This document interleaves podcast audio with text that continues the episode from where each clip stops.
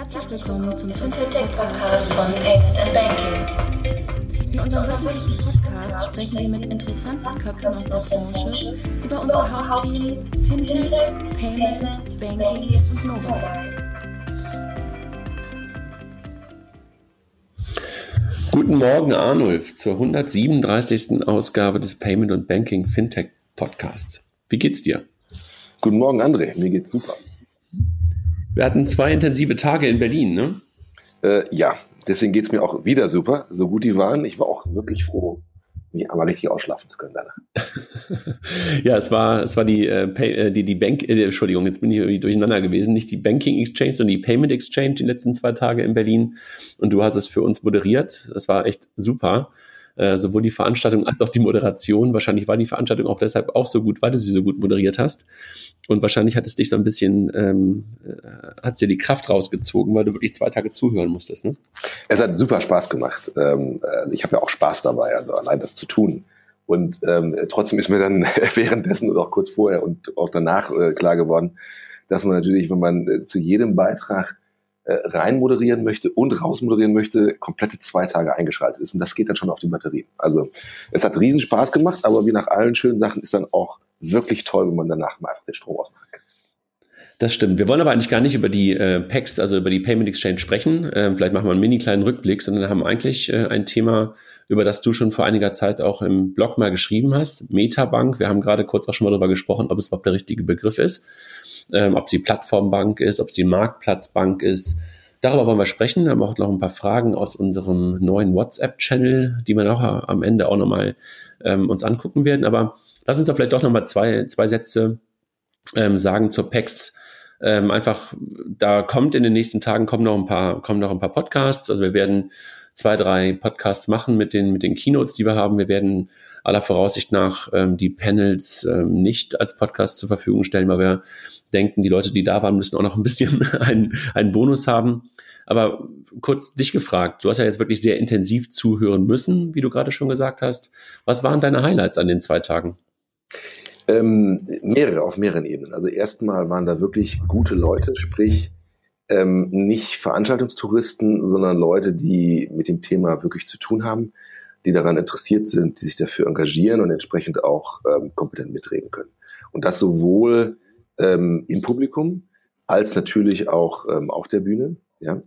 Ähm, das haben wir ja ganz gut gemischt mit so einem Mix aus verschiedenen Formaten. Also es gab so Chats, es gab Panels mit größeren Runden, ähm, es gab Keynotes äh, und wahnsinnig viel Platz für Networking zwischendurch. Das macht diese Veranstaltung auch aus, die, ähm, den Payment Exchange. Ähm, das zweite, was mich beeindruckt hat, war, ähm, wir haben dann eine wirklich sehr breite äh, Vielfalt an Themen aufgemacht weil das Motto eben war, äh, was dieses Jahr relevant wird oder sein könnte, was aus dem Markt kommt, aus Innovation, aus der Regulation, das wollen wir abdecken, um den Leuten die Möglichkeit geben, so einen Nordstein für sich zu finden. Was heißt es für mich? Wo geht's hin? Was muss ich machen? Und das war entsprechend eine unglaubliche Breite, also von Innovationsmanagement über äh, Uberisierung von Payments, ICOs, äh, Identity Management, Künstliche Intelligenz, ähm, äh, Shopping 2.0, Wallets und Marketplaces, Cybercrime und Datenschutz, Grundverordnung. Also wirklich eine sehr große Breite. Wir hatten die Sorge, äh, dass das keiner mehr in den Kopf kriegt und haben das aber, glaube ich, gut hingekriegt, das zu trennen, weil dann auch allen klar war, da ist jetzt nicht so ein roter Faden durch wie im Frühstücksfernsehen, alles spült so weich ineinander rein, sondern das sind äh, große Themen und deswegen auch nach jedem Block eigentlich äh, gab es sofort eine Pause im Plots verarbeiten können. Es hat wirklich gut funktioniert. Ja, fand ich auch. Also die, die Panels und auch die, die Chats waren ja auch relativ lang immer, ne? also so eine gute Stunde, äh, wo man ja wirklich, wenn man auch dabei ist, stark zuhören muss. Und was mir aufgefallen ist, wir hatten relativ wenig ähm, Bewegung im Raum. Und äh, Bewegung im Raum ist ja immer auch ein Stück weit ähm, Zeichen dafür, dass den Leuten langweilig wird oder dass den Leuten ähm, irgendwie ähm, der Kopf zugegangen ist. Und das hatten wir wenig. Und ähm, wir hatten zwar relativ viel Twitter, Bass, aber gleichzeitig hast du halt auch gesehen, dass wenige Leute irgendwie ständig mit den Handys rumgespielt haben. Also die waren wirklich sehr stark dabei. Ja, ich absolut. hatte gestern so ein. Ja, sag, sag du? Ja, absolut. Also äh, so als Redner und Moderator ähm, habe ich für mich immer so den intern gemessenen Handy-Index. Und wenn zu viele Leute ähm, ein Leuchten im Gesicht haben von, vom Handy-Display, dann äh, läuft irgendwas schief, dann musst du irgendwas auflockern, verkürzen, äh, anders machen. Und der war wirklich äh, nah bei Null Der war wirklich eine sehr hohe Aufmerksamkeit, hohes Engagement. Und das bei trotzdem sperrigen Themen und weil es eben aber auch sehr gut nahegebracht wurde. Wir haben da jetzt nicht die totalen Super-Nerds, ähm, äh, zehn Kilometer lange Sätze runterbeten lassen aus dem Legal- oder Technikbereich, sondern das war eben so, dass es auch verdaubar war für uns alle. Und das hat, glaube ich, das Engagement ausgelöst. Also ich hatte gestern auch mein Highlight, als ich, ähm, ich hatte auch, ich habe leider nicht alles in, in, in gänzlicher Länge, in voller Länge mitnehmen können. Wenn man das irgendwie auch so mitorganisiert, bist ja manchmal dann doch draußen und hast dann noch so ein paar andere Dinge zu tun. Das heißt, äh, du hast wahrscheinlich das meiste mitbekommen und ich habe gar nicht äh, alles mitbekommen. Aber gestern mein Highlight war ähm, der Fireside-Chat, den Raphael moderiert hat, gemeinsam mit Vincent Haubert, der der von der Uni Erlangen ist und schon die eine andere Banking-App und andere Sachen gehackt hat ähm, und dem Sprecher vom Chaos Computer Club und der Frank Rieger heißt er, glaube ich, ne? Den fand ich einfach unfassbar griffig. Klar, als Sprecher des CCC ist man wahrscheinlich auch gewohnt, griffig zu sprechen und äh, den Leuten gute oder vielleicht sogar auch etwas angstmachende, griffige Thesen mitzugeben. Aber das war echt etwas, wo ich dachte so, wow, das habe ich auch in der Form ehrlich gesagt auch auf, auf noch keiner Konferenz erlebt, dass du auf so einem Niveau Leute hast reden hören. Das war echt toll. Also jetzt, ähm, jetzt genug der Selbstbeweihräucherung und Selbsthudelei, äh, Lobhudelei ähm, war echt schön, hat Spaß gemacht. Ich fand ihn auch klasse. Der hat so einen Begriff geprägt, also er hat viele Begriffe geprägt, aber eigentlich klasse fand war digitale Haltbarkeit.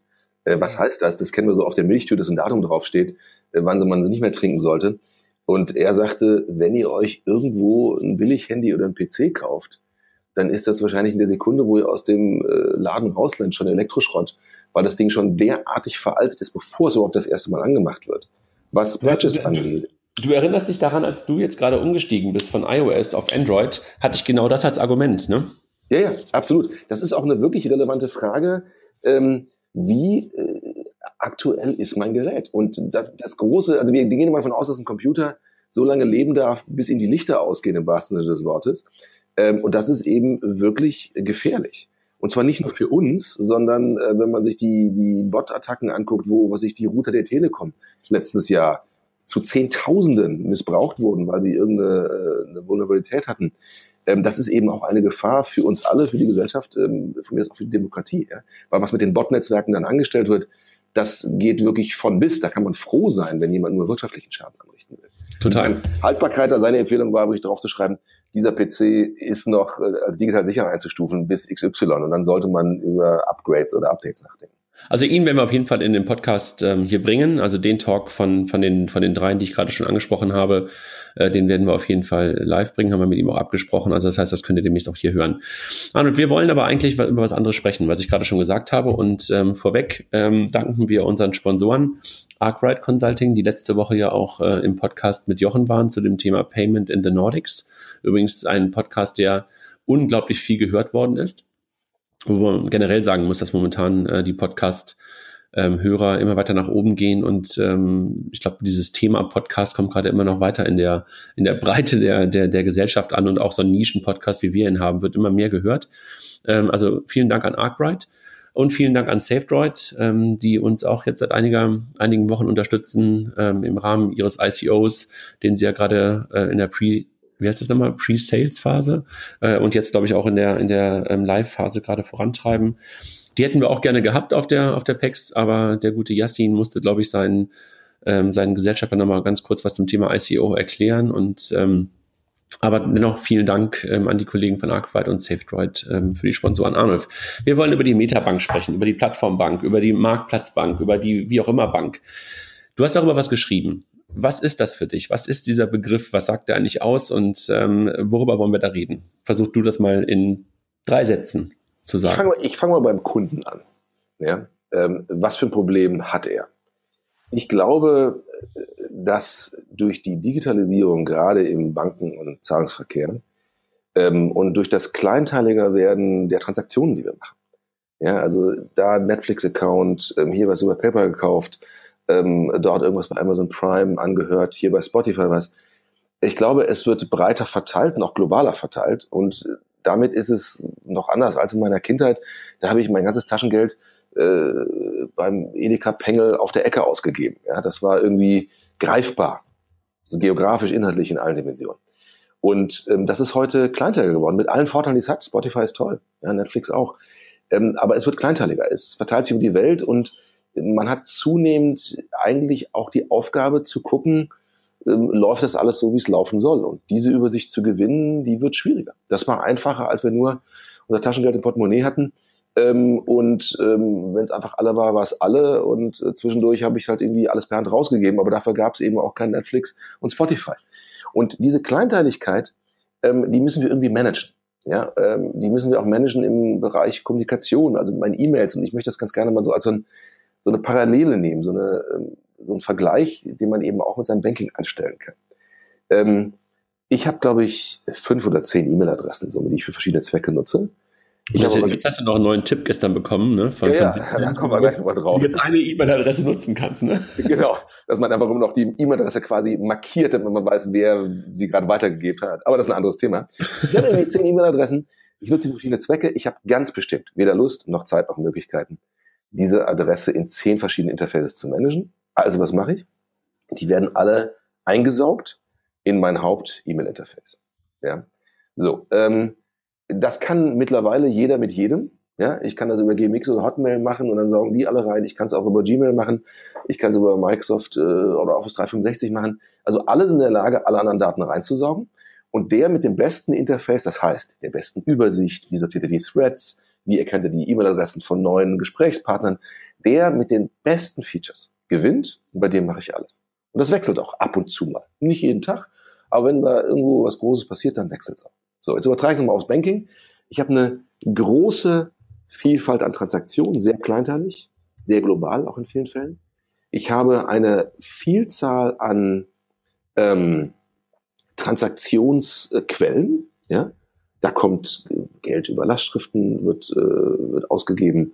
Da wird Geld über Kreditkarte ausgegeben. Da spielt eine EC-Karte noch mit, wenn ich irgendwo im Einzelhandel bin. Ähm, da spielt ein PayPal mit. Ja? Ähm, und, und, und. Und ähm, insofern habe ich mehrere Quellen, viele Transaktionen. Und was mache ich? Ich habe jetzt irgendwie immer so eine Software laufen, ähm, die das für mich konsolidiert, sowas wie Insta Money ähm, äh, oder Money Money. Die, die konsolidieren das für mich und dann habe ich wieder den Versuch der Übersicht und da wird dann auch Kategorienbildung gemacht. Das ist aber alles noch sehr mühsam. Ich schaffe es zumindest, die alle in einem Topf landen. Ja? Und gleichzeitig gibt es jetzt auch noch eine Vielzahl spannender neuer Bankangebote, ja, die ich so bei meiner bisherigen Bank einfach nicht gefunden habe. Also ich finde Warmo zum Beispiel klasse. Ja? Ich bin Kunde bei Scalable, ich habe bei Deposit Solutions ein Depot.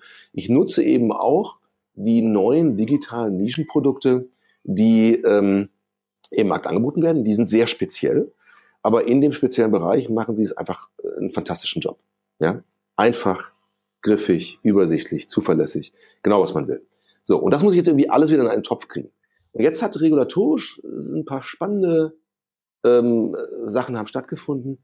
Regulatorisch kommt auf einmal eine PSD2, die sagt, per Regulation, also per Gesetz, müssen Banken über APIs Daten austauschen und jeder darf darauf zugreifen. Finanzdienstleister, aber auch Nicht-Finanzdienstleister. Und das ist fantastisch. Ja, für mich als Kunde, weil auf einmal kann jemand, der zum Beispiel der beste Entwickler von User Interfaces ist, mir ein Bankinterface bauen, was alle anderen schlägt. Ja, und an der Stelle treten wir auf einmal in eine Phase ein, wo ich aus all dem ich zusammenziehe, eine Plattformbank bauen kann oder Plattformbanken entstehen können. Und die werden nicht nur aus dem Bankensektor entstehen können, sondern die werden entstehen können überall dort, wo Leute Kundenbedürfnisse, Usability und Softwareentwicklung verstanden. Also wenn ich jetzt versuche nochmal so ein bisschen zu zerreißen und das gleich mit einer, oder zerreißen im Sinne von auseinander zu, zu, zu, zu pflücken, was du gerade gesagt hast. Du sagst, alles wird diverser, kleinteiliger. Und gerade Finanzen, du hast gerade das, das E-Mail-Beispiel am Anfang gehabt und das Einkaufsbeispiel und das Netflix-Beispiel, aber auch bei Banken, bei Finanzdienstleistungen wird es auch diverser, weil du halt irgendwie nicht mehr deine Hausbank hast, so wie früher der Edeka, wo du alle deine, dein Taschengeld ausgegeben hast, hast du heute nicht mehr die eine Hausbank, wo du alles machst, von einem Kredit über die Karte, über Anlage, über Payment, sondern du gehst in Warmo zum Deposit, zu Scalable, ähm, du hast dein PayPal-Konto, du hast die Kreditkarte woanders, du hast dein Tagesgeld da. Das heißt, der ganze Kram wird diverser, unübersichtlicher und verteilter. Gleichzeitig entsteht durch diese Verteilung irgendwann eine Intransparenz, die du gerne wieder transparenter haben möchtest. Also das schreit ja eigentlich fast danach, dass man sagt, eigentlich möchte ich ja fast die Hausbank zurück, aber die Hausbank ist in den meisten Fällen nicht flexibel und gut genug mit ihren Angeboten Also sozusagen das, Alfi, das Alfinanz-Institut äh, ist, nicht, ist, nicht, ist nicht gut genug mit den Angeboten. Aber eigentlich willst du das wieder aggregiert, nicht nur in irgendeiner Software haben, die dir das auf deinem PC zusammenführt, sondern eigentlich möchtest du gerne jemanden haben, der das wirklich vernünftig managt und möglicherweise dir vielleicht sogar noch vernünftige, schlaue Advices auf Basis dieser ganzen verschiedenen Daten, die er dann wieder zusammenfügen darf, ähm, weil du ja auch sagst, bitte, bitte führe das zusammen, dir vernünftige Advices darauf gibt ähm, und dir sagt, mach doch nochmal das oder guck dir mal das an oder ich empfehle dir das. Und das ist eigentlich das, was du unter der Meta-Plattform-Bank beschreibst, ja, dass du sagst, ich möchte jemanden haben, der die neuen regulatorischen Möglichkeiten nutzt und nicht unbedingt als, als, äh, als Fluch sieht und ganz bewusst die Dinge, die du mittlerweile so verteilt bei verschiedenen Anbietern hast, wieder zusammenführt. Richtig verstanden? Total. Der Unterschied ist, wenn du sagst, das ist ja eigentlich wieder sowas wie, wie früher mal die Bank war. Ich glaube, mit einem wesentlichen Unterschied. Der Unterschied ist, meine Bank, meine Banken, die haben den Anspruch, mein gesamtes Finanzleben managen zu können. Also sie verfolgen mit hoher Priorität, das merkt man einfach, wenn man sie benutzt, bedient, mit ihnen zu tun hat, sie verfolgen das Ziel, ihr eigenes Problem zu optimieren und das ist ganz normal für ein Unternehmen, das Geld zu verdienen. Was ich suche, ist die Aggregation, die mein Bedürfnis in den Vordergrund stellt. Und dann dürfen alle anderen auch gern Geld verdienen, aber in der Reihenfolge. Und das ist ein fundamentaler Unterschied. Ja, also äh, wenn ich bei meiner äh, was ich, normalen Bank, eine Sparkasse, dann halt immer wieder auf Deka hingewiesen werde, ja, weil Deka eben zur Gruppe gehört oder zum neuen Leben, weil die auch zur Gruppe gehören. Und das machen die anderen Bankengruppen ja auch. Das ist eben einfach nicht mehr so objektiv. Ich möchte mir gar keinen Gedanken drüber machen können. Ja, ich möchte auch von der Kostenseite die volle Bandbreite des Marktes nutzen können. Schau mal, Depot in der Bank kostet immer noch irgendwas über ein Prozent. Ein Depot bei einem der neuen Player da bist du äh, bei Bruchteilen eines Prozents an Gebühren und Kosten dabei. Das macht doch was aus. Deswegen haben die Direktbanken meinen Brokerage so gewonnen. Und es gibt insofern viele, viele Nischenlösungen. Es fehlt noch die Konsolidierung, die sich allein an meinen Bedürfnissen als Kunde ausrichtet. Mhm. Und da ist mit den Möglichkeiten der Fintech-Angebote auf der einen Seite, sowas wie Vamos Scalable, mit den Möglichkeiten, die eine PSD aufmacht, das ist eben, die, dass jeder auf die Daten aller anderen zugreifen kann, unter gewissen Bedingungen. Ja, und wenn der Kunde das möchte, klar. Ähm, da entsteht was ganz Neues, Spannendes.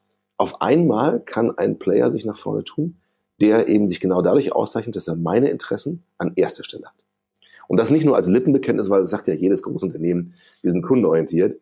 Ähm, jetzt wissen wir alle, äh, dieses Lippenbekenntnis fühlt sich für uns als Kunden dann auch immer gerne mal unterschiedlich an an der Stelle. Nein, nein, ich rede von einem wirklich konsequenten dass ich im Vordergrund stehe und trotzdem soll Geld verdient werden.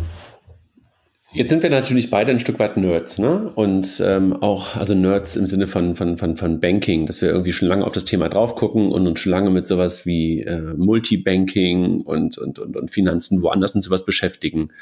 Und wundern uns wahrscheinlich manchmal auch darüber, wie wenig unsere nerdige Denke und unser nerdiges Verhalten, unsere, keine Ahnung, 23, 25, 15 Konten irgendwie zu aggregieren, in der breiten Masse vorhanden ist.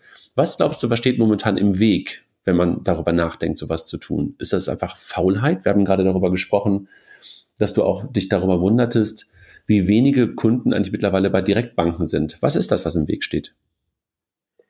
Ähm, also zum einen war es einfach, bis die PSD ähm, jetzt gerade passiert ist, äh, einfach schwieriger und bewegte sich in Grauzonen, das technisch realisieren zu können. Ja, es, es gab schon Schnittstellen, wo ich auf meine Bankdaten zugreifen konnte. Aber äh, das ist eine lange Diskussion gewesen, die wir letzten zehn Jahre, zehn, 15 Jahre uns eigentlich haben anhören müssen. Ähm, durfte eine Sofortüberweisung auf die Banken zugreifen oder nicht? Ja. Ähm, das ist insofern ist es jetzt ganz klar geklärt, dass es sogar möglich sein muss. Es ist nicht nur erlaubt, es ist, es ist, es muss möglich sein. Trotzdem, auf der anderen Seite ist der Endkunde der stimmt immer mit den Füßen ab und deswegen kann man sich auch nur an ihm ausrichten und seinen Problemen.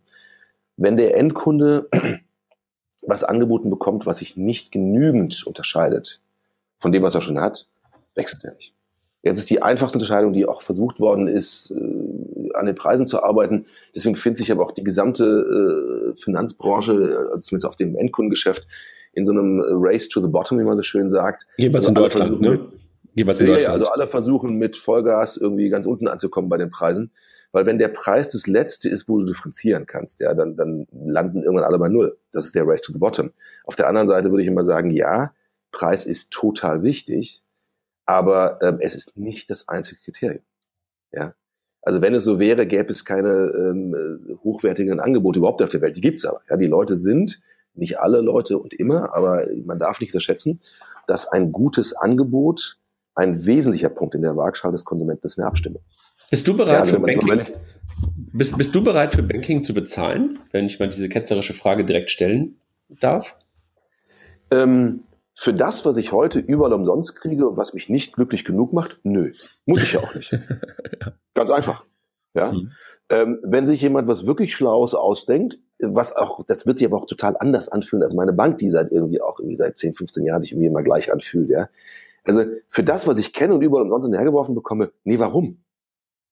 Ja, und bei irgendwie, was ist das, 1600 Banken in Deutschland, denke ich mal, dass ich noch ein ziemliches Weilchen gut damit äh, leben werde, im Zweifelsfall auch zur kostenlosen Bank zu gehen, weil witzigerweise sind gerade die kostenlosen Banken teilweise auch die besten. Ja, weil die ihr Geld woanders verdienen an der Stelle. Und trotzdem ist es ein Problem. Es ist ein Problem, was ich total verstehe aus Sicht der Banken, ähm, dass man natürlich in, in, so eine, in so einen paradoxen Teufelskreis reinkommt. Man muss, weil es zu wenig Differenzierung gibt, immer billiger werden. Weil man immer billiger wird, fährt man nicht mehr genügend Erlöse ein. Ähm, die, die ganze Zinsklemme hilft da auch nicht wirklich bei. Und auf einmal ist ein Bereich, wird zu einem Waisenkind auf der Internet IT-Roadmap, ähm, wo eigentlich alle Endkundenkontakte sind, alles Endkundenengagement auch stattfinden könnte, äh, man aber sich eigentlich nicht mehr leisten kann und möchte, dort zu investieren. Und dann entstehen so ein paar Situationen, wo man ähm, in so eine Stagnation reingerät äh, und keiner verdient Geld, keiner investiert. Und das macht einfach nur die Flanken auf für die Disruptoren, denen was Schlaueres einfällt, doch Geld verdienen zu können. Eigentlich verrückt, ne? wenn du drüber nachdenkst, ähm, du hast, was, was du gerade sagst, äh, muss ich gerade kurz drüber nachdenken. Der wichtigste Touchpoint für Banken und wahrscheinlich irgendwie auch, ja, der wichtigste und wahrscheinlich der, der häufigst genutzteste ist wahrscheinlich mittlerweile Mobile bei den meisten oder halt online. Ne? Und trotzdem hat man das Gefühl, dass in diese Kanäle, in diese Touchpoints nicht unbedingt das meiste Budget reinfließt. Ne? Nein, das hat aber auch mit Paradigmen zu tun. Also ich, ich glaube, dass die neuen, ähm, äh, dass, dass die digitalen Unternehmen, die so erfolgreich sind auf dieser Welt, Google, Facebook, Amazon, äh, you name it, ja, PayPal, eBay, dass die alle verstanden haben, dass das User Engagement die zentrale Währung ist, mit der, der, mit der man feststellen kann, ob der Kunde das Produkt wirklich nutzt und liebt. Und wenn er oft wiederkommt, klappt es besser. Da, darf ich, also da fällt mir gerade eins bei ein. Ne? Ich bin ja auch ein lange, lange, ähm, lang nutzender Ebay-Kunde, ich muss fast sagen, gewesen. Jetzt habe ich gerade mal wieder was bei Ebay eingestellt. Und das User Engagement bei Ebay ist so 2000er geblieben, das ist eine Katastrophe. Jetzt weiß ich, warum eBay halt so äh, irgendwie steht oder mehr oder weniger weiter zurückfällt. Also da habe ich auch das Gefühl, dass die dieses Thema User Engagement total vernachlässigt haben. Also was du da eigentlich beobachtest, ist das, was ähm, wir bei den Banken eben auch schon gesehen haben, das ist das Innovators Dilemma von dem Clayton Christensen. Du erfindest irgendwas Neues und alle wollen es haben, ja? Dann bleibst du bei dieser neuen Erfindung und andere machen es nach und irgendwann haben dich alle anderen, die sich so viel mehr Mühe geben mussten, um dich einzuholen, dann überholt. Und auf einmal stehst du am Ende der Schlange. Das heißt, das Innovators Dilemma ist, dass gerade wenn du innovativ bist, jedes Jahr innovativer werden musst. Sonst fällst du zurück. Ja, und, ähm, äh, und dafür muss man ein Geschäftsmodell haben, wo man sich leisten kann, diesen, äh, diese Innovationsfähigkeit auch zu äh, refinanzieren. Ja, also dafür zu sorgen, dass man sich leisten kann. Und äh, das haben eben die GAFAs, also die Google, Amazon, Facebooks und Apples, die haben das geschafft. Ja, noch, also ich bin mir auch sehr sicher, dass wir in 100 Jahren ähm, andere Unternehmen da stehen haben werden an der Stelle. Aber ich bin mir sehr sicher, dass es welche sein werden, die den Markt eine Innovation gebracht haben, äh, die der Markt unbedingt haben wollte. Ja, und ich meine, wir sehen das hier in jeder Dekade. Also wenn du anguckst, wer heute in den die Top 10 größten Unternehmen sind, das sind alles Softwareunternehmen aus dem Silicon Valley. Vor 20 Jahren waren es, ähm, wenn ich mich richtig erinnere, irgendwie Erdöl- und, und Pharmaunternehmen und Chemieunternehmen an der Stelle. Also wir sehen dort ein, oder Automobilhersteller, wir sehen ein Durchwechseln dieser Unternehmen oben, weil selbst, die Paradigmen selbst, im, im Markt sich ändern. Selbst im Silicon Valley haben sich in den letzten 15 Jahren ähm, die Player komplett durchgedreht. Ne? Also wenn du dich erinnerst, ähm, ich glaube auf dem Campus ja, von Facebook, der Campus von Facebook war der Campus von Sun Ich weiß nicht, äh, ja. wer mittlerweile auf dem Campus von Yahoo ist. Ja, Sun, ja, Sun Microsystems. Viele von uns kennen die noch, also jedenfalls die, die so alt sind wie wir. Natürlich. Das waren eigentlich die Stars der 90er und An ja. Anfänge der 2000er. Die sind mittlerweile nahezu nicht mehr. Sind die überhaupt, gibt's die noch? Ich glaube nicht mehr, ne? Ähm, ja, ich Yahoo. würde es respektvoll immer sagen, klar, also zumindest in meiner Erinnerung.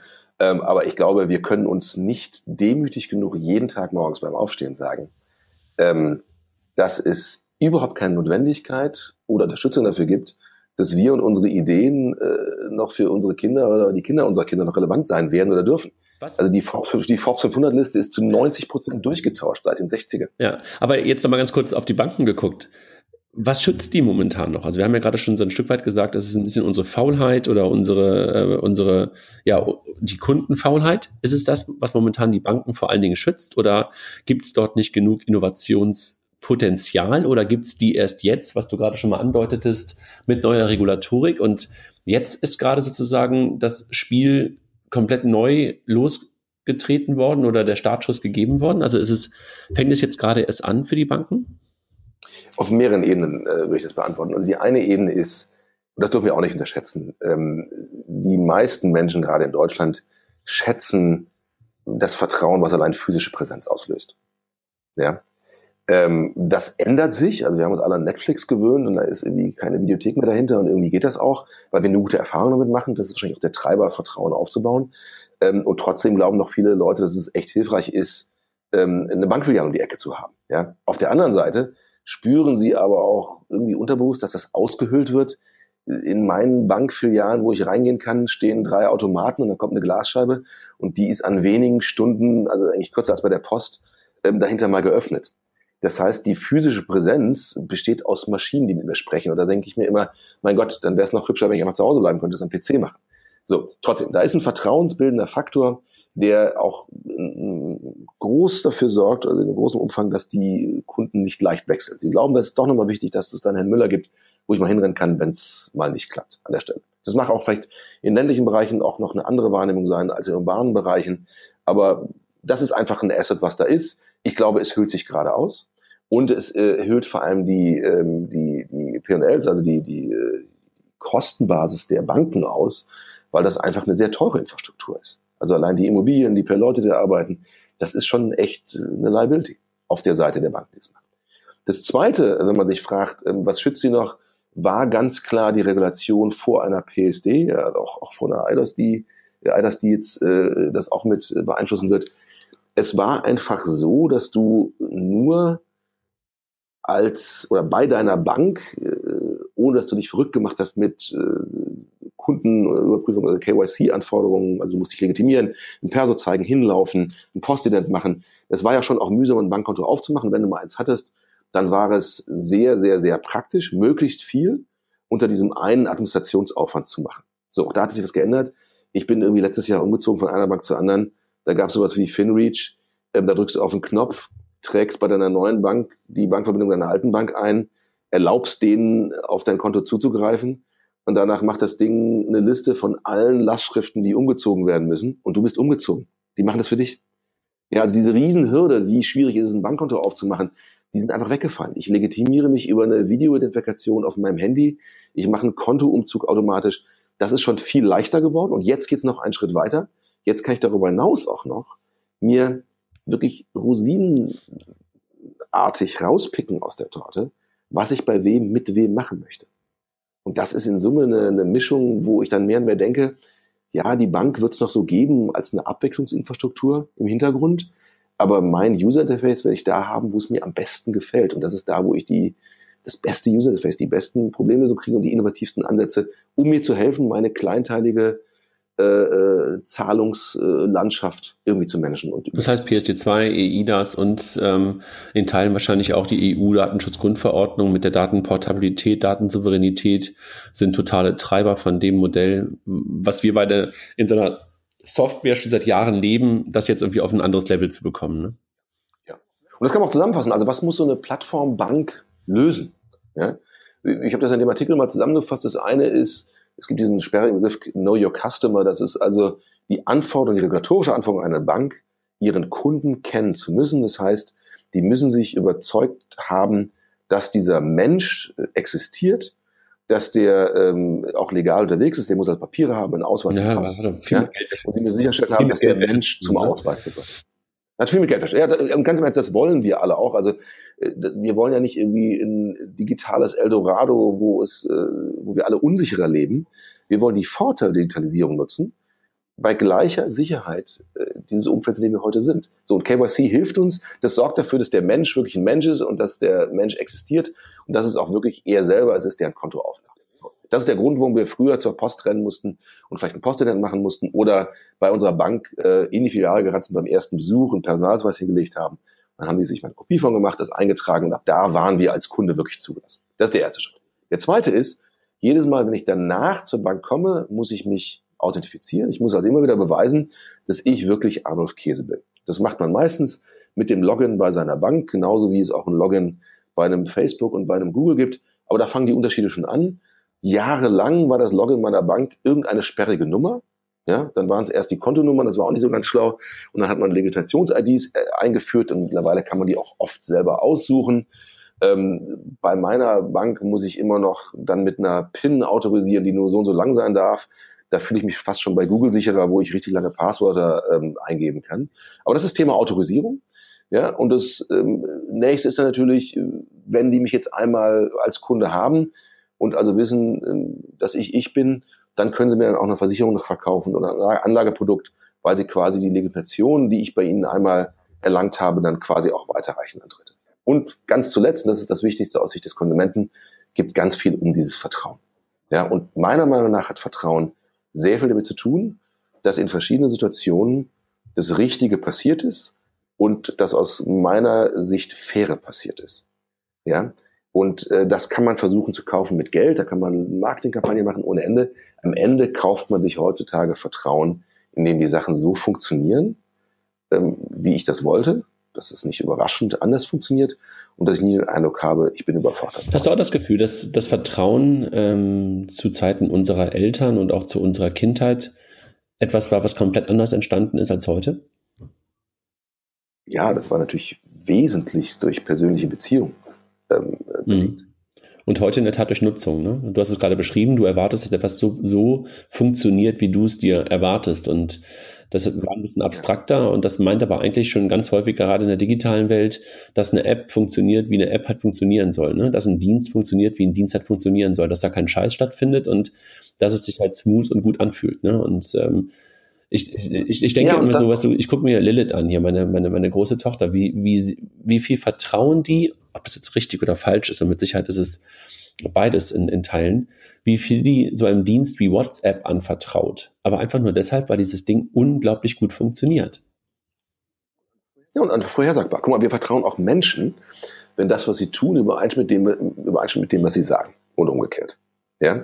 So, ähm, wenn ich mit dem Airbnb mir irgendwo in New York eine, eine Wohnung suche und ich fliege darüber, das ist ein Riesenaufwand und am besten habe ich noch meine Frau mitgenommen und verspreche ihr, dass es da ein tolles, eine tolle Woche in New York gibt oder keine Ahnung, also da, äh, wohin wir fliegen würden. Äh, wenn Airbnb mir dann kein Zimmer bereitstellt, ist das eine absolute Vollkatastrophe. Ja? Wenn MyTaxi mir kein Taxi schickt, obwohl sie es mir zusagen ja, wenn WhatsApp irgendwie die Hälfte der Nachrichten verschluckt. Es geht einfach um eine ganz banale Zuverlässigkeit. Kriege ich das, was mir versprochen mhm. wurde und was ich haben wollte? Lass mal darauf gucken, wenn wir, jetzt haben wir viel darüber gesprochen, ähm, fast schon in Teilen philosophisch, ähm, was wir erwarten, was wir glauben, was kommt, welche, welche Dinge Grundvoraussetzungen sind, sowas wie Vertrauen und Verlässlichkeit ähm, was sich verändert hat, was so an, an ähm, Rahmenbedingungen neu sind und, und möglicherweise die Karten gerade neu legt. Ähm, lass mal darauf gucken, ähm, wem wir sowas zutrauen. Wir haben ja gerade über Vertrauen gesprochen und über Zuverlässigkeit. Wenn wir über die Plattformbank, Schrägstrich Metabank sprechen, reden wir natürlich auf der einen Seite von Banken, die das möglicherweise tun können. Fällt einem ja klar ein, wenn man äh, allein schon das Wort Metabank benutzt. Sind es die einzigen und sind es die, denen du das am meisten zutraust oder sind es ganz andere, denen du das zutraust, so ein Modell ernsthaft und gut umzusetzen?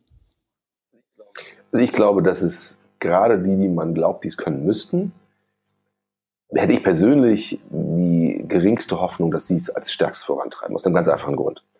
Die Banken, die heute im Markt sind, die sind dort, wo sie sind und auch in der Größe, wo sie sind, das ist ja auch ein viel, die haben ja viel größere Geschäfte als nur ein Endkunden-Banking zu lösen, muss man auch mal fairerweise sagen. Aber trotzdem, die kommen aus einer Welt, wo ihre Paradigmen, ihre Leitsätze, nach denen sie ihr Geschäft betreiben, seit Jahrzehnten, teilweise schon seit über 100 Jahren, ähm, diese Paradigmen haben die erfolgreich gemacht. Also glauben sie an diese Paradigmen.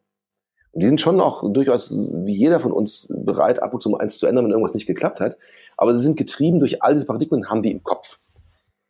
Ich glaube, für wirklich neue Dinge, die stattfinden, muss man den Kopf frei haben.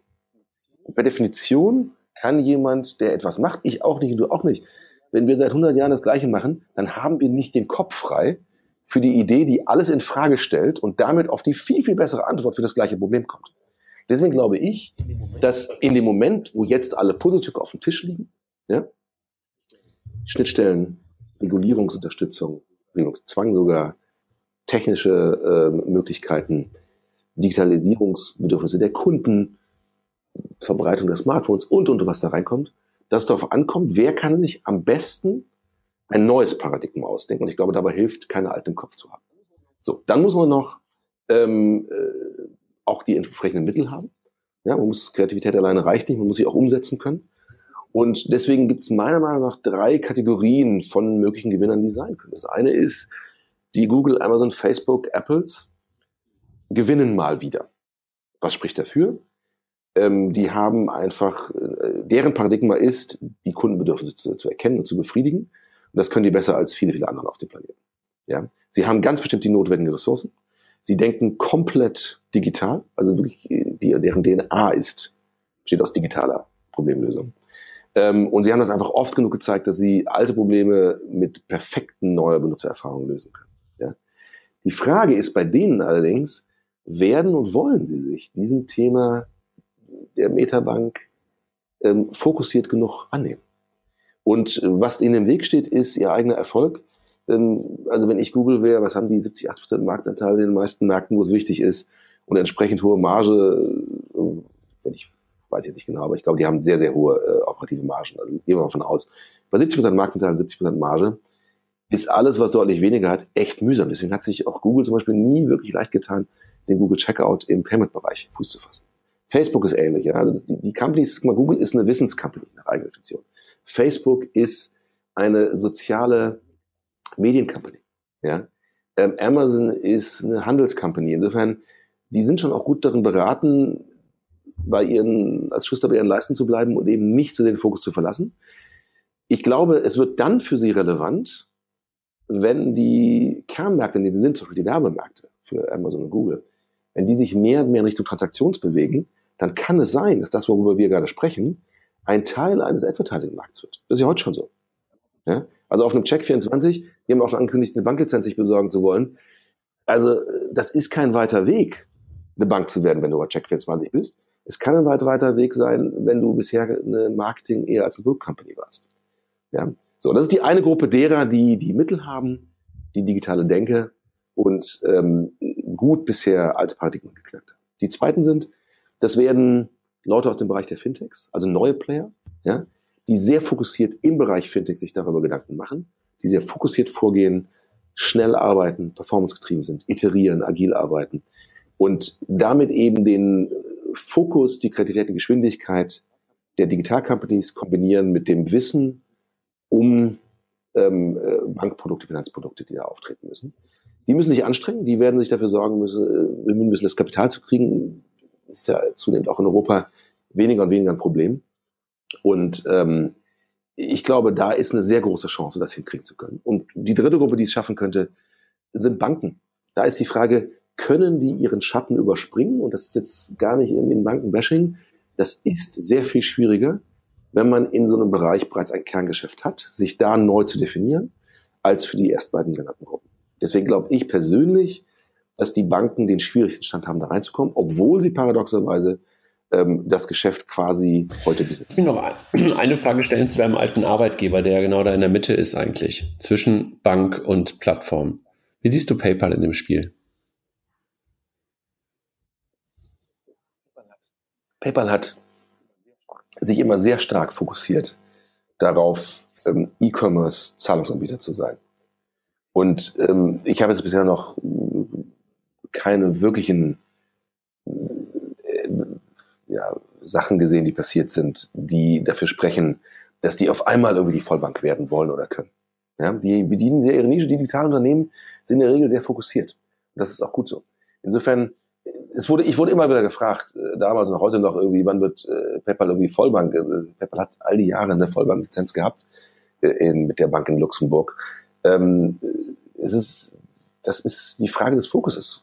Man muss ja auch sich die Frage stellen, das habe ich damals schon geantwortet, ähm, wo kann ich denn einen Mehrwert erzeugen, der mein Geschäft wirklich ergänzt. Also es ist ja nicht ein Selbstzweck, einfach Vollbank Nee, das verstehe ich. Also ich habe einfach nur gerade versucht zuzuhören, als du über die GAFAs gesprochen hast und ähm, natürlich auf den Fokus hingewiesen hast, auf, auf, auf, ähm, auf ihre Schwerpunkte, Handel, Wissen, Media, auf die, auf die Google, ähm, Facebook und, und Amazons bezogen. Über Apple haben wir jetzt da nicht gesprochen, weil die, glaube ich, irgendwie noch mit einem ganz anderen Business eigentlich unterwegs sind. Ähm, und da ist natürlich PayPal ein Stück weit eine Ausnahme, weil sie dieses Transaktionale durchaus in sich haben ähm, und das Thema nicht so weit weg von dem Ganzen ist und möglicherweise nochmal der eine oder andere aufgerüttelt wurde durch das Investment in Weltsparen, also in, in, ähm, in Raisin vor ein paar Wochen. Und deshalb fragte ich gerade nochmal so explizit ähm, nach deiner Meinung zu, zu PayPal. Ohne dich jetzt dann nochmal auf, äh, auf weiteres Glatteis oder irgendwas ja. führen zu wollen oder irgendwas hören zu wollen. Nee, ach, du, ich, das, ich, sehe das ja auch, ich, ich, da sind wir also gleich auf dem gleichen Informationsstand. Ich kann auch nur sehen, was in der Presse ist. Wie gesagt, ich sehe noch nicht ausreichende Anzeichen, äh, um zu glauben, dass die jetzt wirklich vorhaben, da komplett einzusteigen. Ob sie darüber nachdenken, kann ich dir nicht sagen, aber das ist, die haben, glaube ich, die gleichen Chancen, aber auch Schwierigkeiten wie die GAFAs. Das hast du über Check gerade noch mal ganz kurz äh, gesprochen. Wo siehst du die? Also die sind ja momentan noch keine Bank, auch wenn sie das schon mal angedeutet haben, das vielleicht mal irgendwann tun zu wollen. Siehst du sie eher als neue Player, die momentan in so einer Nische unterwegs sind, oder siehst du sie schon zwischen neuem Player und ähm, GAFA-Niveau? Also ich fand das sehr interessant, als die ankündigten, dass sie eine Banklizenz äh, erwerben wollen und Bank werden wollen. Ähm, ich war mir nicht ganz sicher, ob das nicht vielleicht mit irgendeiner Investitionsrunde zu tun hatte. Also irgendwo, dass es ein eher ein PR-Effekt war. Was ich, was die Challenge aus deren Sicht sein würde, ist, das ist eine extrem auf Vermarktung, Entschuldigung, fokussiertes Geschäft und Plattform an der Stelle. Und das prägt in der Regel die Kultur noch sehr stark.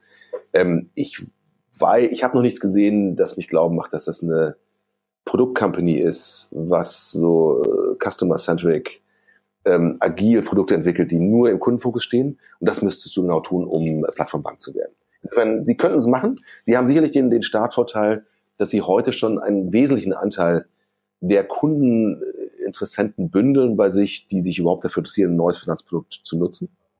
Das verleiht ihnen sicherlich eine große, äh, einen großen äh, Startvorteil. Aber sie müssen eben auch zeigen, dass sie eine richtig gute Produkte Also ich habe, ehrlich gesagt, habe ich Check jahrelang nahezu natürlich gekannt, aber nicht genutzt. Und ich habe angefangen, äh, Check das erste Mal so richtig zu nutzen, als wir, als wir einen Hund bekamen. Ähm, und damit ist Check, glaube ich, damals auch groß geworden, nämlich mit der Hundeversicherung. Ja, mit Hundeversicherung. Hundeversicherung, okay. Aber das ist irgendwie so ein, so ein ich glaube, es war eines der ersten digitalen Versicherungsprodukte. Und da habe ich dann damit angefangen. Und seitdem mache ich echt ganz viel mit. Also was heißt ganz viel? Aber weißt du, so, ähm, ähm, so solche Dinge wie Mietwagenbuchung für den Urlaub. Solche Dinge wie auch mal Suche von Flügen und so ein Kram. Die Flüge nicht, aber Mietwagen waren es vor allen Dingen. Ähm, und auch Versicherungen, also Autoversicherungen, lief zuletzt auch komplett über Check. Also ich merke da, dass, dass das Produkt bei denen echt nicht so schlecht ist. Du sagtest gerade, die sind momentan nicht produktfokussiert, ähm, sondern eher halt auf Vermarktung ausgerichtet. Aber die machen das schon nicht so schlecht. Also wir haben ja beide. beide Nein, die machen das super. Ich gehe, ich gehe da auch gerne hin. Das mhm. ist keine Frage. Ich finde das nur trotzdem auch vertrieblich sehr aggressiv. Und wenn ich mal eingangs drüber sprach, ich will, dass meine Probleme gelöst werden. Ja. Ähm, äh, ich weiß nicht, ob ich mich dann so wohlfühle, ob so ein aggressiver Vermarkter dann so tief bei mir reinguckt und mir nicht ständig Sachen anbietet, ja, obwohl ich nicht gefragt habe. Ja. Also ich bin total bei dir. Ich frage den ja. gerne, wenn ich nicht Ja, dann hast du natürlich recht. Das ist eine Mischung aus, ähm, wie viel Souveränität über deine Daten hast du bei denen dann noch. Also da müssten sie möglicherweise da an dem Produkt noch ein bisschen, bisschen feilen. Aber du erinnerst dich, als wir gerade über das Thema Automiete ähm, gesprochen haben für, für demnächst, ähm, da sagst du ja, pass darauf auf, dass du irgendwie nicht noch die Klausel und die Klausel und den ganzen Kram drin hast. Und genau diese ganzen Hürden, die so bei so einem typischen ähm, Automiete auf Mallorca oder sowas drin sind, nehmen die dir halt schon in der Auswahl ab. Also viel besser als irgendwelche komischen anderen. Ne? Aber lass uns äh, nicht über Automiete sprechen, sondern darüber sprechen, wer von denen halt möglicherweise der Beste ist. Du sagst also, wenn ich das nochmal versuche zusammenzufassen, Banken sind eigentlich am nächsten dran. Es schreit danach, dass Banken das Thema besetzen könnten, aber der Schatten ist möglicherweise zu groß, den sie heute haben, um wirklich über diese Hürde springen zu können. Bei den GAFAs sagst du eigentlich sind die Ressourcen da, die UX ist da, also UX, UX Experience ist da, digital denken sie. Bei denen ist eher die Frage, wollen sie, können sie, ist der Fokus groß genug darauf, weil sie eigentlich andere Themen in ihrer DNA haben. Handel, Wissen, Media und dergleichen. Bei PayPal sind wir beide so ein bisschen so hin und her gerissen, dass wir wahrscheinlich sagen, hm, eigentlich schreit es bei denen fast genauso stark danach wie bei den Banken, aber deren Fokus und deren Erfolgsrezept ist bisher da, besteht vor allen Dingen daraus, einen starken Fokus und eine starke Fokussierung auf ein sehr, sehr ähm, gutes, gut funktionierendes Business zu haben und möglicherweise ist das viel zu viel Ablenkung. Vergleichsvorteile, Check24, hm, Vertrauensthema, haben wir am Anfang vorhin gesagt, ist ein ganz, ganz starker Faktor, wenn du so etwas machen willst, dass du halt Vertrauen aufbauen musst. Bei Check ist man sich nicht ganz sicher, ob diese komischen Menschen, die in der Werbung ähm, für Check momentan auftreten, genug Vertrauen vermitteln, als dass ich dort auch meine gesamten Finanzen managen möchte. Also sagst du, eigentlich steckt das meiste Potenzial momentan in den Nischenplayern aus der Fintech-Welt, die plötzlich aus der Nische heraus vielleicht größer werden und diese Bedürfnisse, die wir versucht haben herauszuarbeiten, am besten befriedigen? Ja, glaube ich schon. Allein schon, weil die noch ein bisschen mehr Freiheitsgrade haben, sich noch, können sich noch festlegen, wo sie ihr Geld verdienen wollen. Also jetzt bei Check zum Beispiel, ich glaube, die verdienen ihr Geld über Lead Generation. Das heißt, du kriegst eine, eine, eine Prämie pro weitergeleiteten Kunden. Ja. Wenn das dein Geschäftsmodell ist, dann musst du die Perspektive deines zahlenden mhm. Kunden einnehmen. Und der zahlende Kunde ist nun mal der, der den Lead bekommt und ich bin äh, das Ding, was weitergereicht wird an der Stelle, ja. Also die haben das schon gut gemacht, dass ich auch einen Mehrwert davon habe, aber wie mal, äh, wer sagt das noch, der, der Tim Cook sagte das, wenn es nichts kostet, bist du das Produkt, ja. Ähm, und ich glaube, die Startups, die, die haben natürlich, weil sie in den Anfängen sich noch finden dürfen, ja, weil sie noch pivoten können, weil sie verschiedene Sachen ausprobieren, die können noch den besten Mix finden, der passt für die Balance zwischen wie befriedige ich die Bedürfnisse des Kunden? Ja? Wo verdiene ich mein Geld? Und das gibt ihnen einfach Freiheitskarten, die brauchst du. Ich habe auch noch nicht die perfekte Lösung, die gibt es auch noch nicht im Markt. Es gibt welche, die bewegen sich da schon hin. Ja? Kann ich darüber reden, wer vielleicht noch so Ansätze hat in der Richtung. Ähm, äh, aber ich glaube, das ist wichtig. Und wenn du schon zu festgelegt bist in deinem Businessmodell, dann ist das mhm. nicht leicht. Verstanden. Lass uns mal wirklich darauf gucken. Ähm wo wir momentan schon Ansätze sehen, lass mal so beim, beim deutschsprachigen Markt momentan bleiben und weniger in die USA gucken, sondern wir haben über PSD2 und, und, und äh, GDPR gesprochen, also sehr europäisches Thema. Ähm, siehst du momentan Ansätze in Deutschland, in Europa, die in so eine Richtung Plattformbank, Metabank ähm, denken, Produkte entwickeln? Also ganz klar äh, ist, glaube ich, der immer wieder genannte N26, ja, hat das schon gut gemacht. Die haben auf der einen Seite ein, ein, ein gutes Produkt, eine gute Marke nach vorne rausgeschaffen. Sie haben äh, angefangen, äh, das Banklogin oder die Autorisierung der Erstanmeldung zu revolutionieren. Ich weiß noch, wie mir die Kinder darunter gefahren ist, als ich mich das erste Mal wieder angemeldet habe. Ich mache jetzt viele nach, aber es ist einfach großartig gewesen. Aber vor allem haben sie es geschafft, nach hinten raus ein Netzwerk an Partnern einzubauen von Warmo, TransferWise, Clark, Welchbahn, Aux Money. Also die haben verstanden, dass in einer API Banking World das eben nicht eine Bedrohung ist, wenn du eine API nach außen legen musst, sondern eine Chance, dass du viel leichter, besser und schneller auch hinten raus Partner anbinden kannst, als du sie jemals selber entwickeln könntest. Das ist ja der zweite Vorteil der Metabank. Das erste ist, du kannst die Kundeninteressen vorne bündeln. Das zweite ist, du kannst hinten raus dich wesentlich schneller, weiter, schneller weiterentwickeln, um dem Kunden diese maßgeschneiderten Produkte zu liefern. Und ähm, ich glaube, was man auch ganz gut sehen als Beispiel, äh, ist es in Österreich, also auch deutschsprachiger Raum, die erste Bank in Österreich mit George. Ähm, sehr, sehr spannender Ansatz, den der äh, Moritz Polazzi da gebaut hat.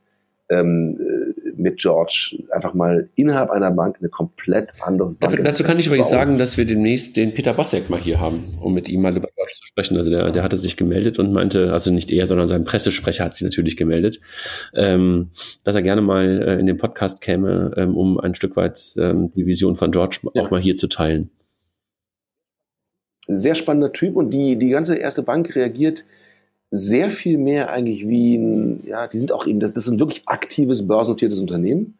Und Betonung auf aktiv, es gibt viele börsennotierten, aber die sind sehr aktiv, die sind, die bewegen sich halt auch sehr, ähm, ja, sehr dynamisch in diesen Markt. Wie kann ich aus einer Idee eine Kapitalaufnahme realisieren und umgekehrt wieder reinvestieren? Also die machen das schon echt gut. Und da ist eben als ein Produkt dieser, dieses, äh, dieses sehr hoch am Wind segelns, ist halt auch entstanden, dass sowas wie George rausgekommen ist. Ja, die haben ja auch eine sehr starke Expansionspolitik gemacht, äh, umgesetzt erfolgreich. Die haben es geschafft, ähm, den österreichischen Sparkassenmarkt auf eine Art und Weise konsolidieren, ähm, dass es unter einer Marke ähm, dort jetzt einfach sehr viel stattfindet. Das ist wirklich ein sehr spannendes Unternehmen, gerade im Hinblick darauf, dass sie auch aus dem klassischen Banksektor kommen. Mhm. Ja, muss ich schon echt sagen. Sehr spannend, den Peter. Ja, also ich glaube, irgendwie in zwei Wochen oder sowas ähm, hat er sich ähm, sozusagen angekündigt.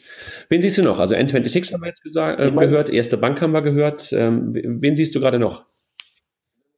Wenn wir uns bei den Klassikern umgucken, äh, da ist ja der, der Branchenprimus Deutsche Bank äh, immer auch, äh, immer versucht, weit vorne zu sein. Also auch die haben ja spannende Sachen gemacht. Die haben mit ähm, Deposit Solutions äh, eine Möglichkeit gefunden, äh, dass also quasi alternative Verzinsungsangebote jetzt nicht nur aus dem eigenen Haus kommen, sondern über Deposit Solutions angeboten werden.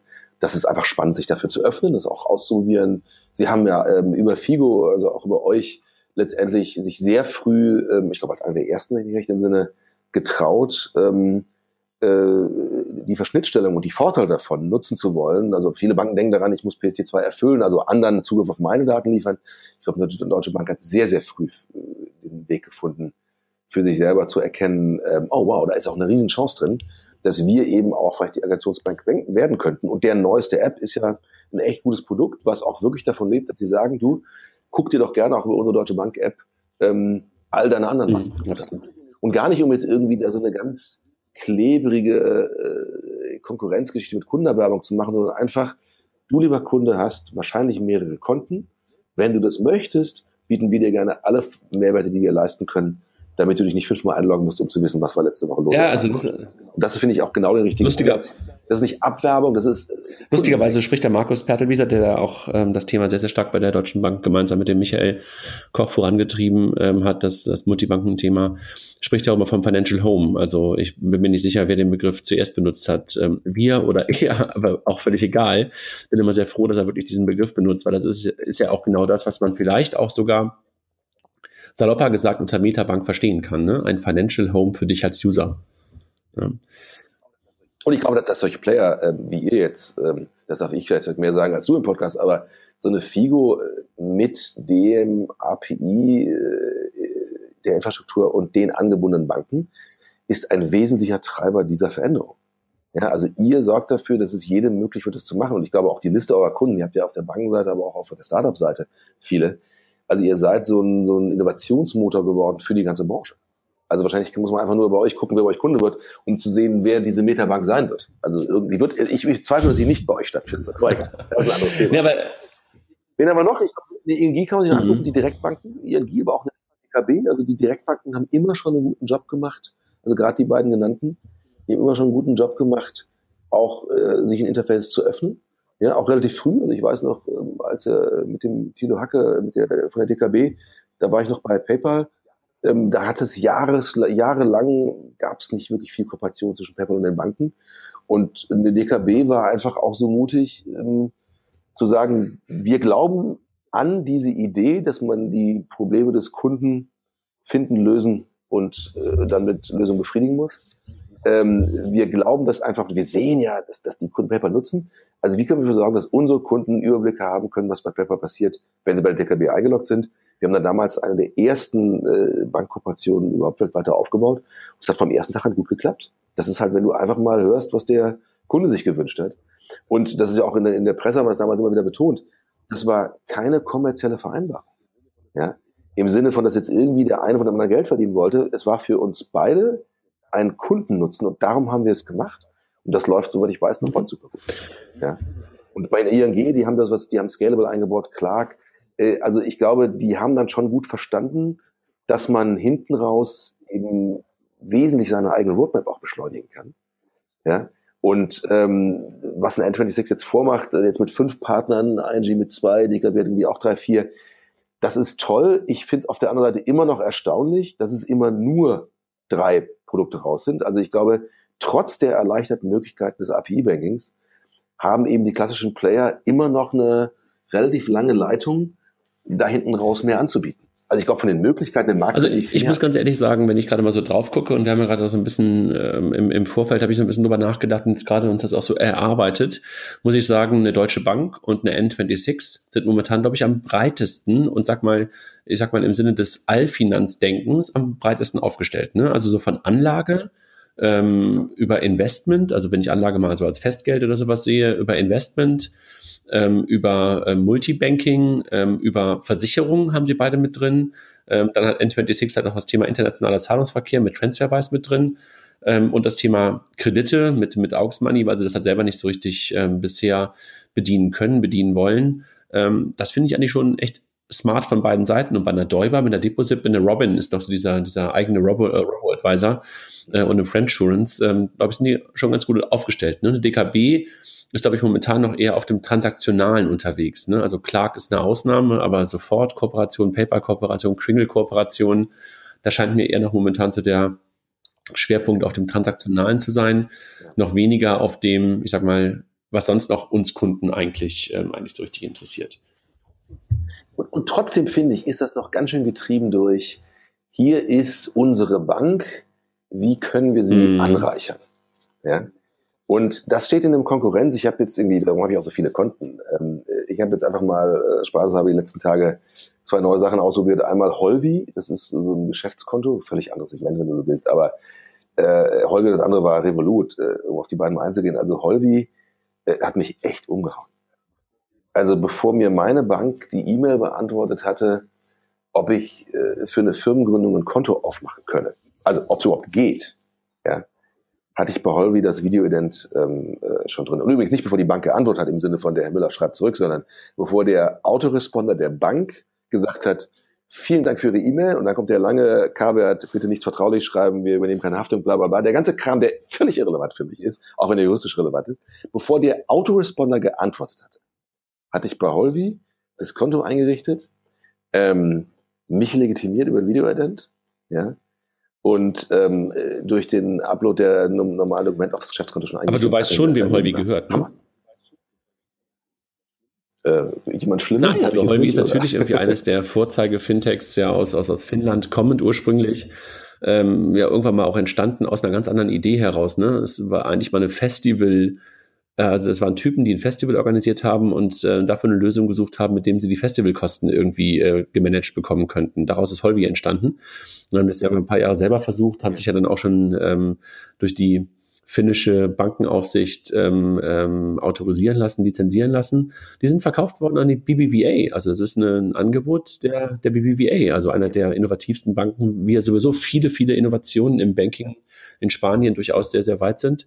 Ähm, der gehört der BBVA, also genauso wie dieses äh, Simple, weißt du, diese sehr User Experience getriebene, ähm, naja, PFM sagen viele immer noch dazu, Banking Solution, ja auch mittlerweile zur BBVA gehört, äh, gehört häufig zur BBVA.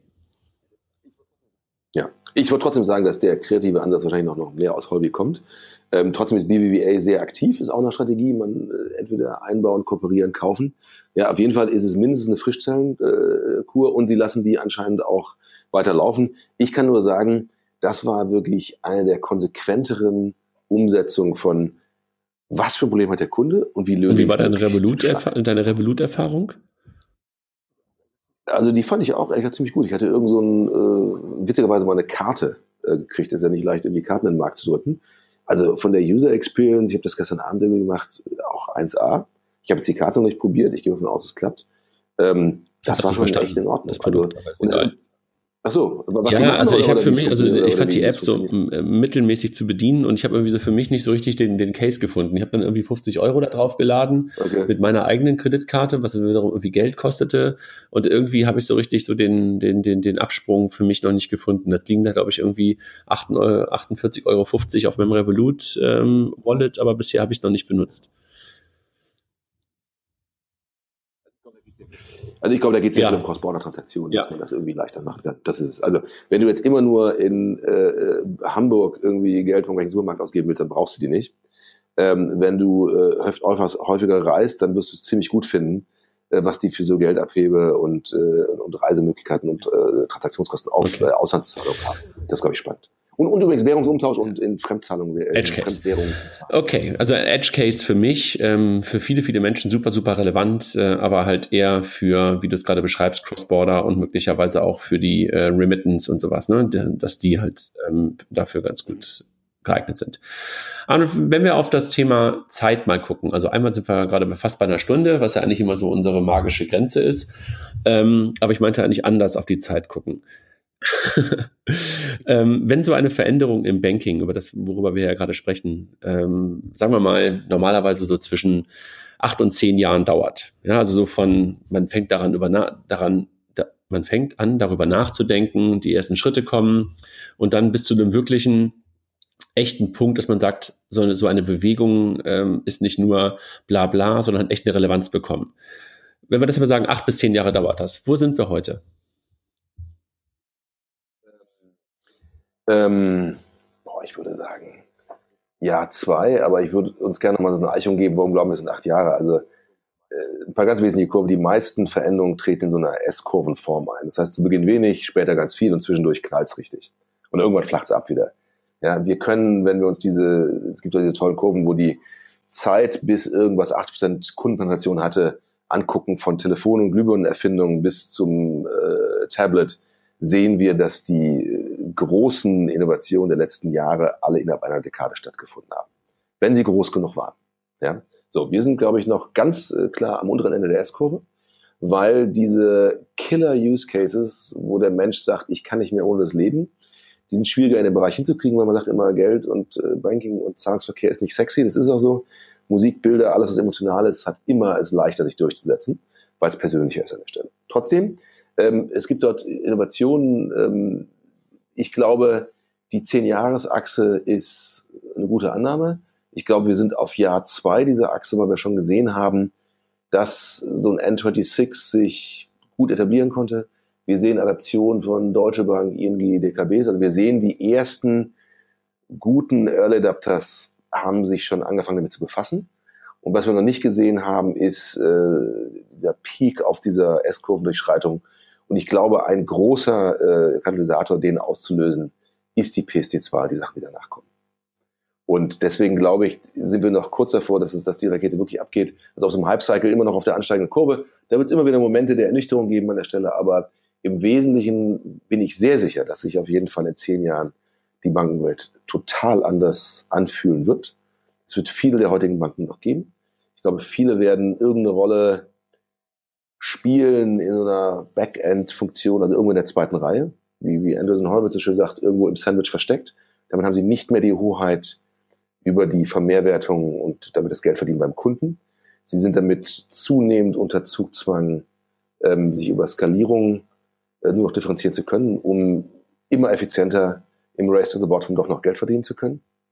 Und ähm, ich glaube, es werden einige neue Player äh, die Frontends besetzt haben, die wahrscheinlich auch gar keine klassischen Banken mehr sind. Und das werden eher Fintechs, aber viel für Digitalunternehmen sein.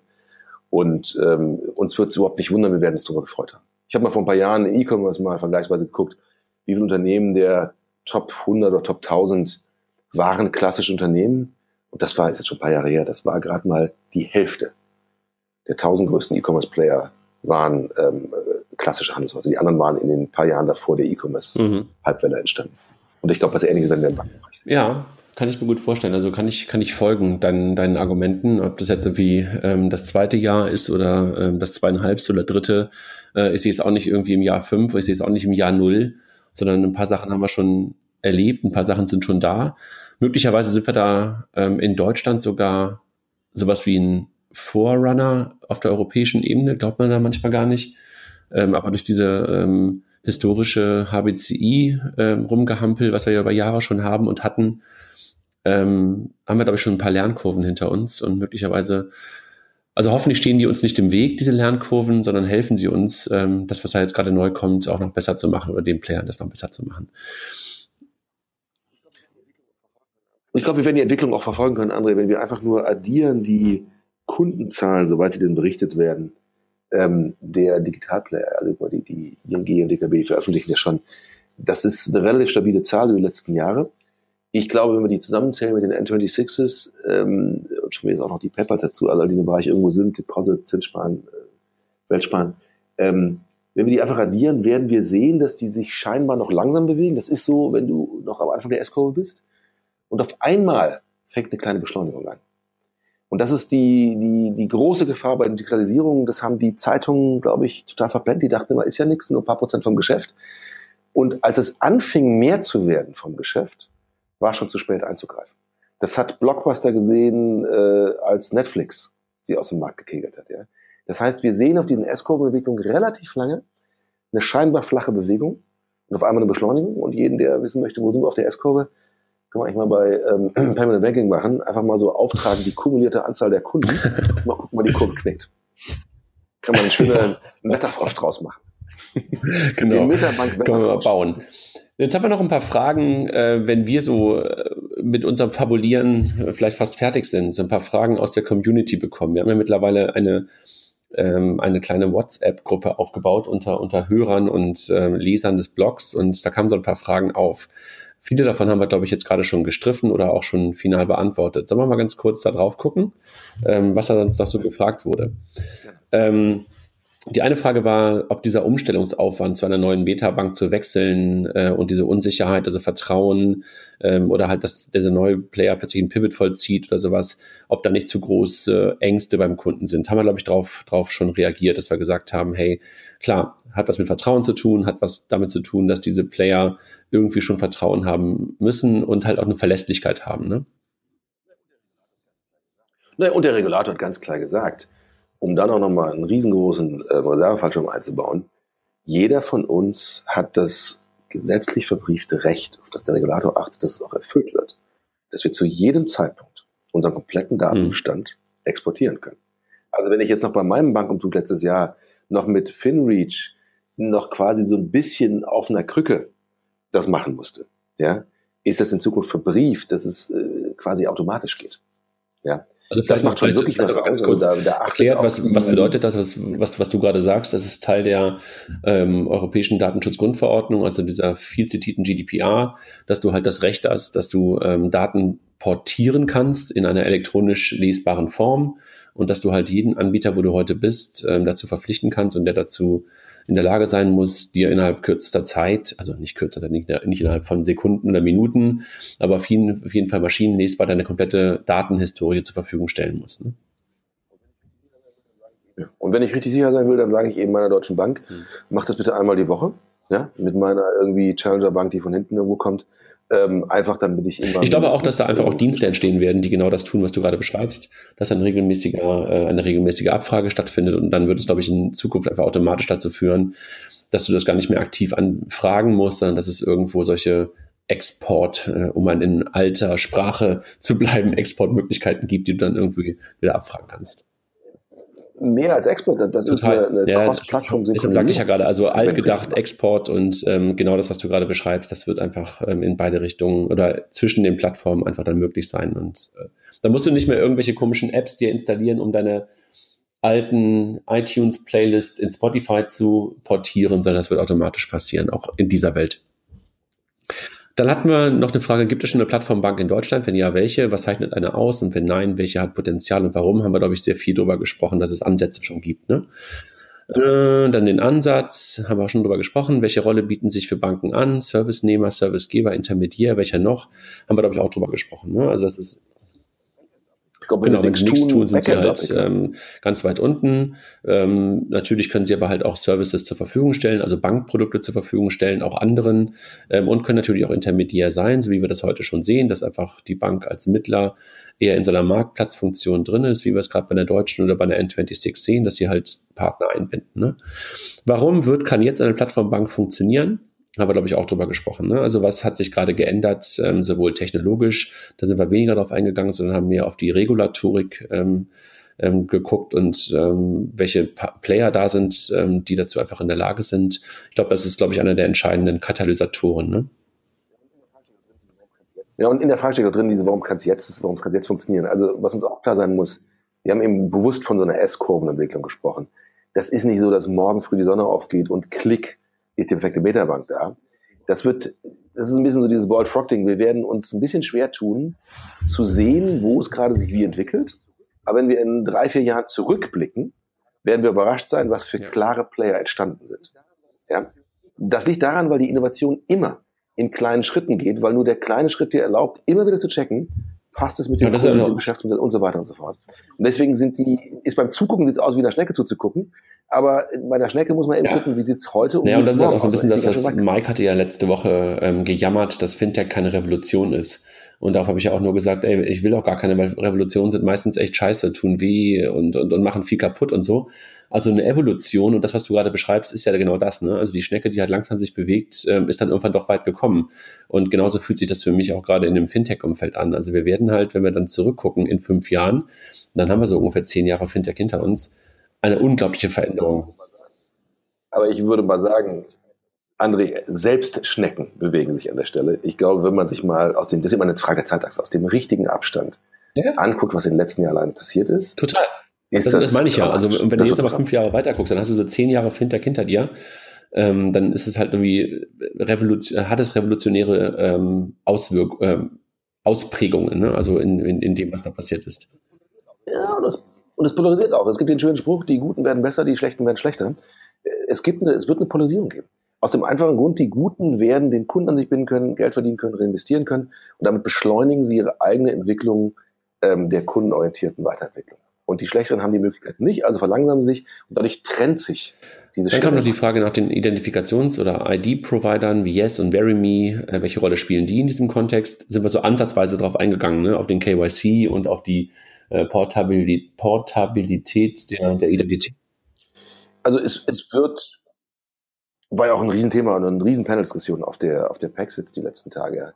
Ähm, also ich glaube, wenn man das mal ein bisschen recapt, also wir, wir haben unsere Daten irgendwie über die Welt verteilt. Wir müssen irgendwie die Hoheit darüber behalten können und die Kontrolle und Zugang haben dazu. Wir machen das heute mit Accounts und Passwörtern. Die meisten Leute nehmen, und wirklich die allermeisten Leute nehmen wirklich sehr schwache Passwörter und dann immer das Gleiche. Und damit, wenn dann mal irgendwas geknackt wird, wird direkt so dominoartig alles geknackt von diesen Menschen. Ähm, dann werden auch immer wieder Plattformen geknackt, also Equifax, äh, kürzlich noch in den USA, äh, Target. Also wirklich gewaltig.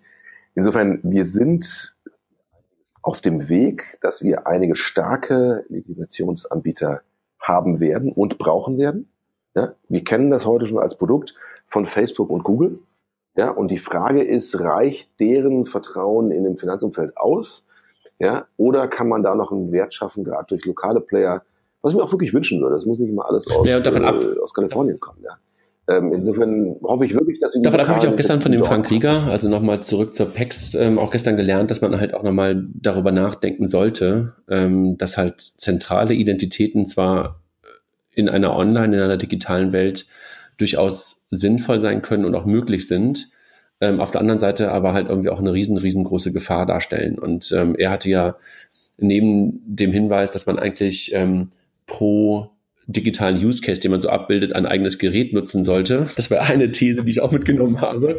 Hatte er ja auch die These, dass es halt Identitäten für verschiedene Use Cases geben sollte. Ne? Dass du möglicherweise für Unterschriften und Verträge und damit auch sowas wie für Bankdienstleistungen durchaus einen Verifikationsdienst haben solltest, aber das sollte nicht der gleiche sein, der zum Beispiel für dein Social Media ähm, Profil ähm, die Identität managt oder für Sportaktivitäten und dergleichen. Ne?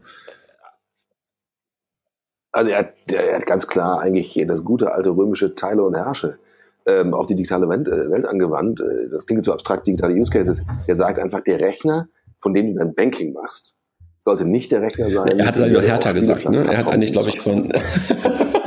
ja, genau. Ich habe das ein bisschen ab, ich habe das schon bewusst so angepasst. Also ich glaube, wir wissen trotzdem, was gemeint ist. Ähm, und am Ende war es auch nicht unendlich viel. Also er sagte, wenn er mit so Netzaktivisten und Leuten spricht, die im Zweifelsfall damit zu tun haben, dass äh, Geheimdienste versuchen würden, sie zu hacken, dann rät er denen ganz klar, zum Beispiel drei äh, Smartphones zu haben. Eines wirklich viel Kram und äh, eines für so äh, Redaktion, Kommunikation mit Organisationen und Redaktion und so weiter und eines wirklich für super Hardcore-Geschichten, ähm, äh, wo es als Eingemachte geht an der Stelle. Und da ist was dran. Ja, ähm, er hat schon recht gehabt. Er hat, Im Prinzip hat er uns gesagt, die Situation im Moment ist so, dass ähm, die Bösen verdammt gute Chancen haben, immer wieder zu gewinnen. Wir können das nicht ignorieren, wir können es dagegen nur schützen. Wir müssen aufmerksam sein, wir müssen uns über die Abhängigkeiten äh, klar werden.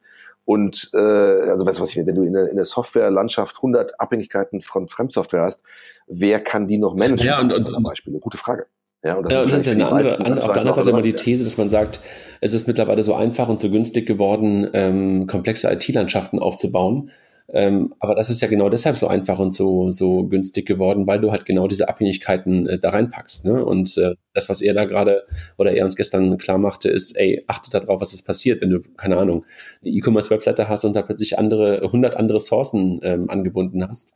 Und weil plötzlich irgendwie nur deine Schrift nicht, äh, nicht mehr verfügbar ist, plötzlich deine Webseite down ist. Ne? Und deine, die Angreifbarkeit und, und, und die Komplexität ist halt irgendwie nahezu unermesslich dadurch gestiegen, ins Unermessliche gestiegen. Ne? Zurückgekommen auf die, auf die äh, Autorisierungsanbieter ähm, für digitale IDs wie Yes and Verily oder, oder Google und Facebook, ähm, den Aufwand zu betreiben, um dafür zu sorgen, dass jedmögliche Korruption deiner Daten, deiner Identität entweder nicht stattfindet oder sofort erkannt wird. Das wird ein zunehmend komplexes Produkt, weil du quasi gegen die äh, alle Bösen dieser Welt antrittst, die den ganzen Tag versuchen, dich zu hacken.